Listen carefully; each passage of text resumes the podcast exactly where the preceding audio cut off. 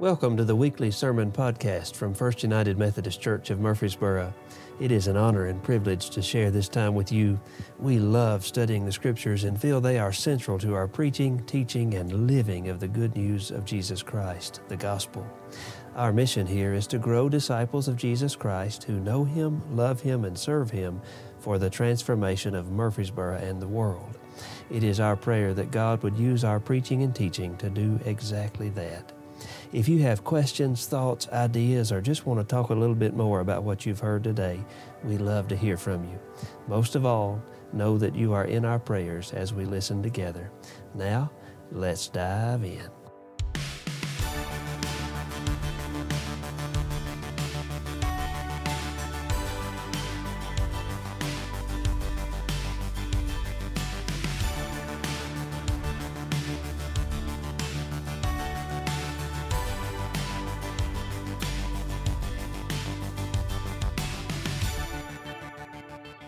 Let's pray together before we hear our gospel lesson. Lord, we give you thanks for your presence with us. We're grateful for your love and your grace. We're grateful for a place to worship, for sisters and brothers in Christ who gather to worship with us. We thank you for each other, too, as we make this journey of life and faith. Lord, keep us focused on that which matters most we pray now for your Holy Spirit to move in a powerful way as we open and hear your words to us from John chapter 12. Help us to hear, Lord. Help us to do. In the name of Jesus we pray. Amen. We hear the word of God from John chapter 12, the first through the eighth verses. Six days before the Passover, Jesus came to Bethany the home of Lazarus, whom he had raised from the dead. There they gave a dinner for him. Martha served, and Lazarus was one of those at the table with him.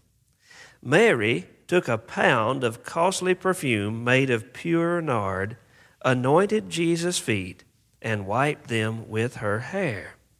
The house was filled with the fragrance of the perfume. But Judas Iscariot, one of his disciples, the one who was about to betray him, said, why was this perfume not sold for 300 denarii and the money given to the poor? He said this not because he cared about the poor, but because he was a thief. He kept the common purse and used to steal what was put into it. Jesus said, Leave her alone. She bought it so, so that she might keep it for the day of my burial.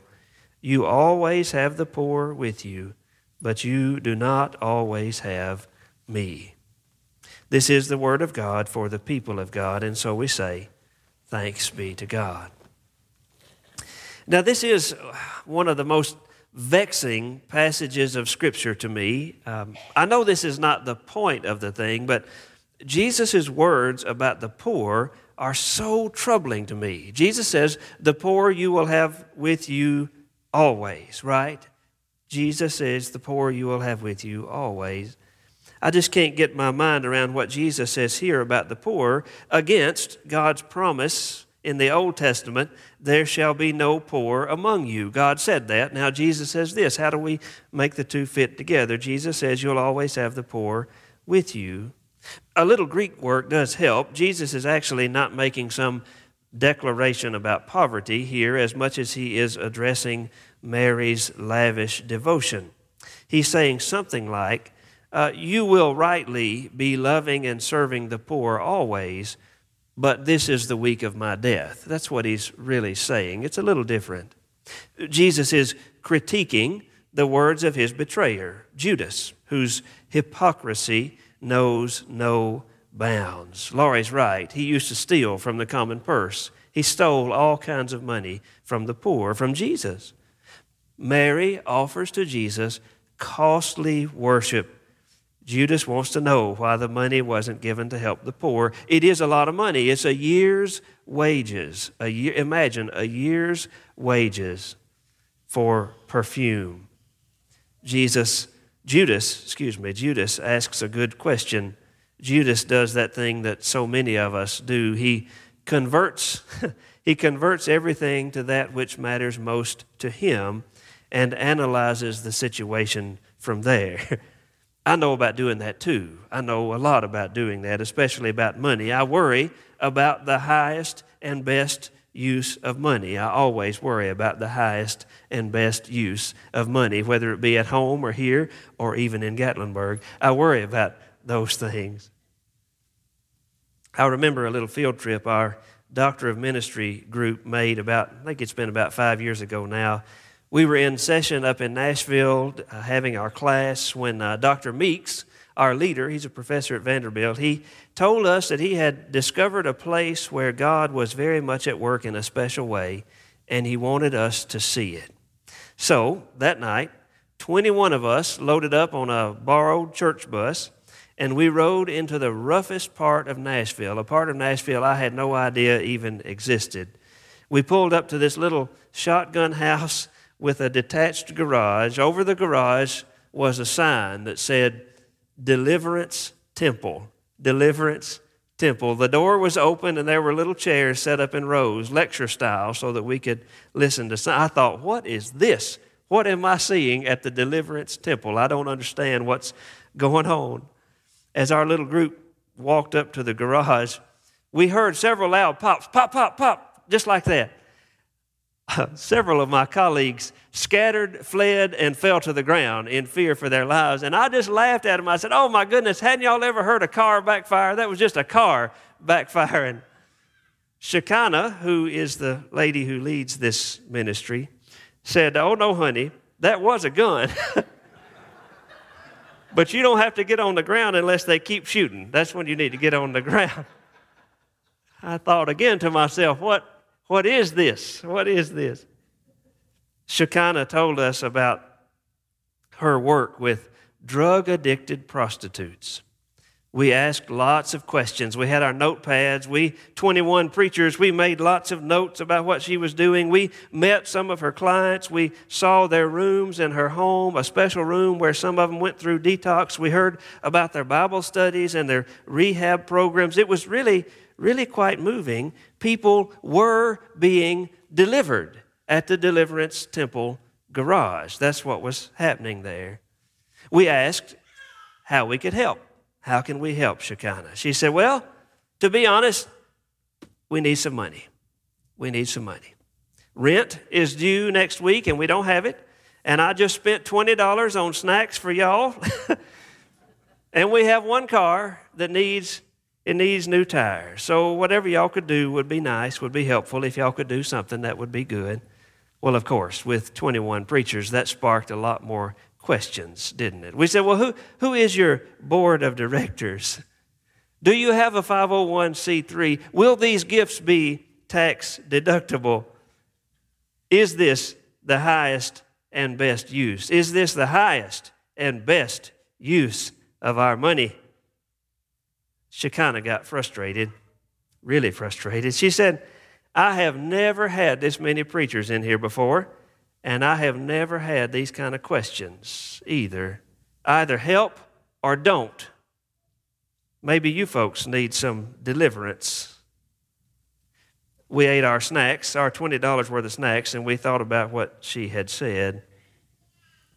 Let me set the stage for this little dinner party at John's Gospel, John chapter 12. Just a few days before, Mary, Martha, and Jesus were rolling away the stone from Brother Lazarus' burial place. Do you remember that story? Just a few days before, they were confronted with the awful stench of death. Jesus raised Lazarus from the dead. Do you remember that? Lazarus, come out. He said, Lazarus, come out. And what happened? Lazarus came out, didn't he? He was dead, then he came to life. Everybody saw it. The whole place was buzzing with news of this miracle. Now, Mary, Martha, and Lazarus have invited Jesus and his disciples to their home to celebrate. Martha is serving a feast, a delicious feast, while a crowd of curiosity seekers clamors outside. The chief priests were getting more and more nervous. People were already leaving them to follow Jesus, leaving them to follow Jesus, mainly because of his having raised Lazarus from the dead they had already made their plot to kill Jesus. Now, they were making a plot to kill Lazarus too. After all, he was the face, the testimony of Jesus' power. All this excitement and danger and plotting, all this is happening around Jesus while he enjoys this meal with friends in the sanctuary of their home. Then comes out the sister who always knows how to choose the better part. Then comes out Mary. Mary has $50,000 worth of perfume. She takes $50,000 worth of perfume and anoints Jesus' feet. She wipes his feet with her hair. The whole house is filled with the most beautiful smell. The intimacy of this sacrificial act of worship would have made everybody a little uncomfortable.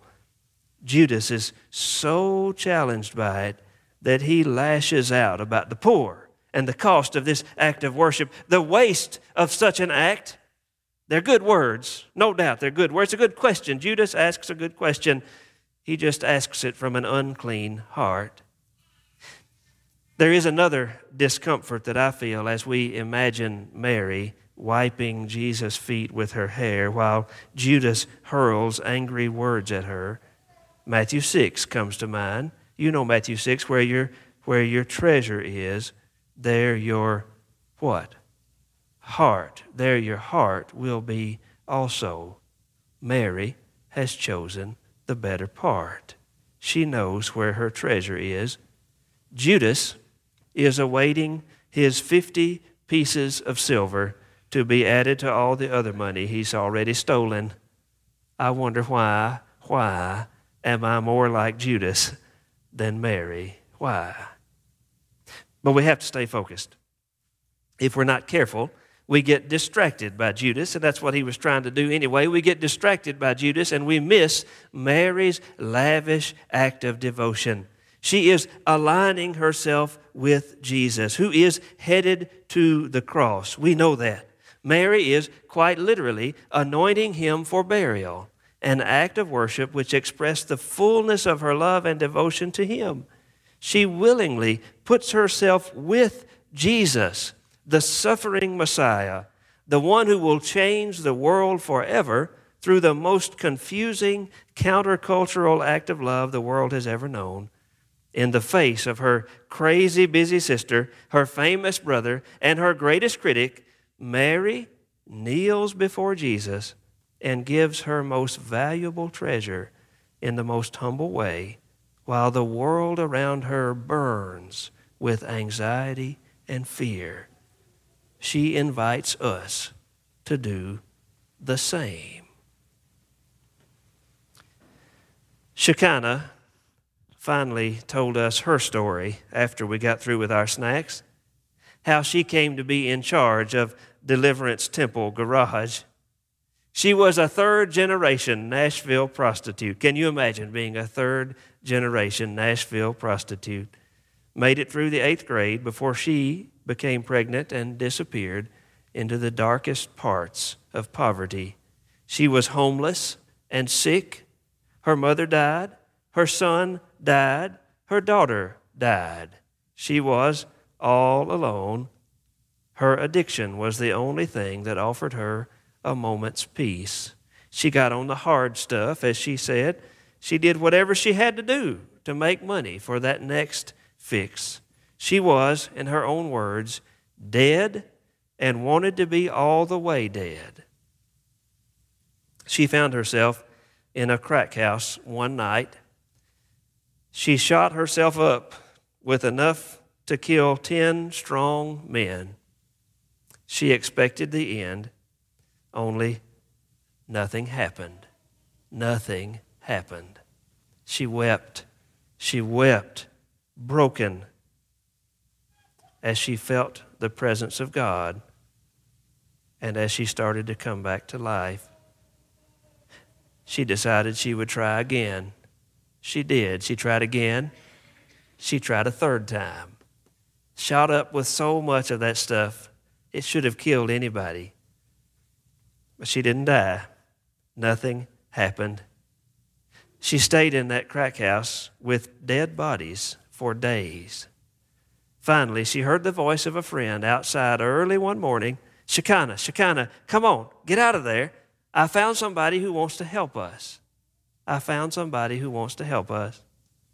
That friend took her to an Episcopal priest called Sister Holly. Sister Holly was a woman who understood these kinds of women because she had been one herself. Shekinah got clean.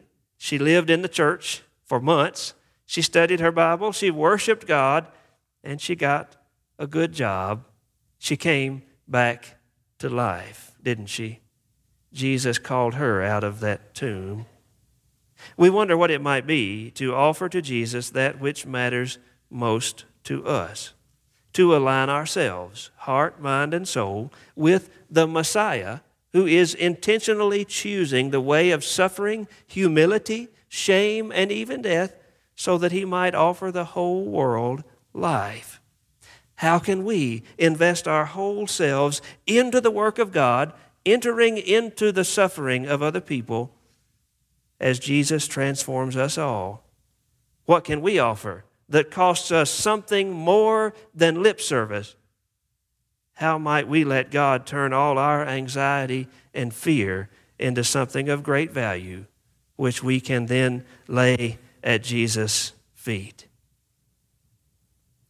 Shekinah said to us, After a few years, God called me back to this house, to this neighborhood.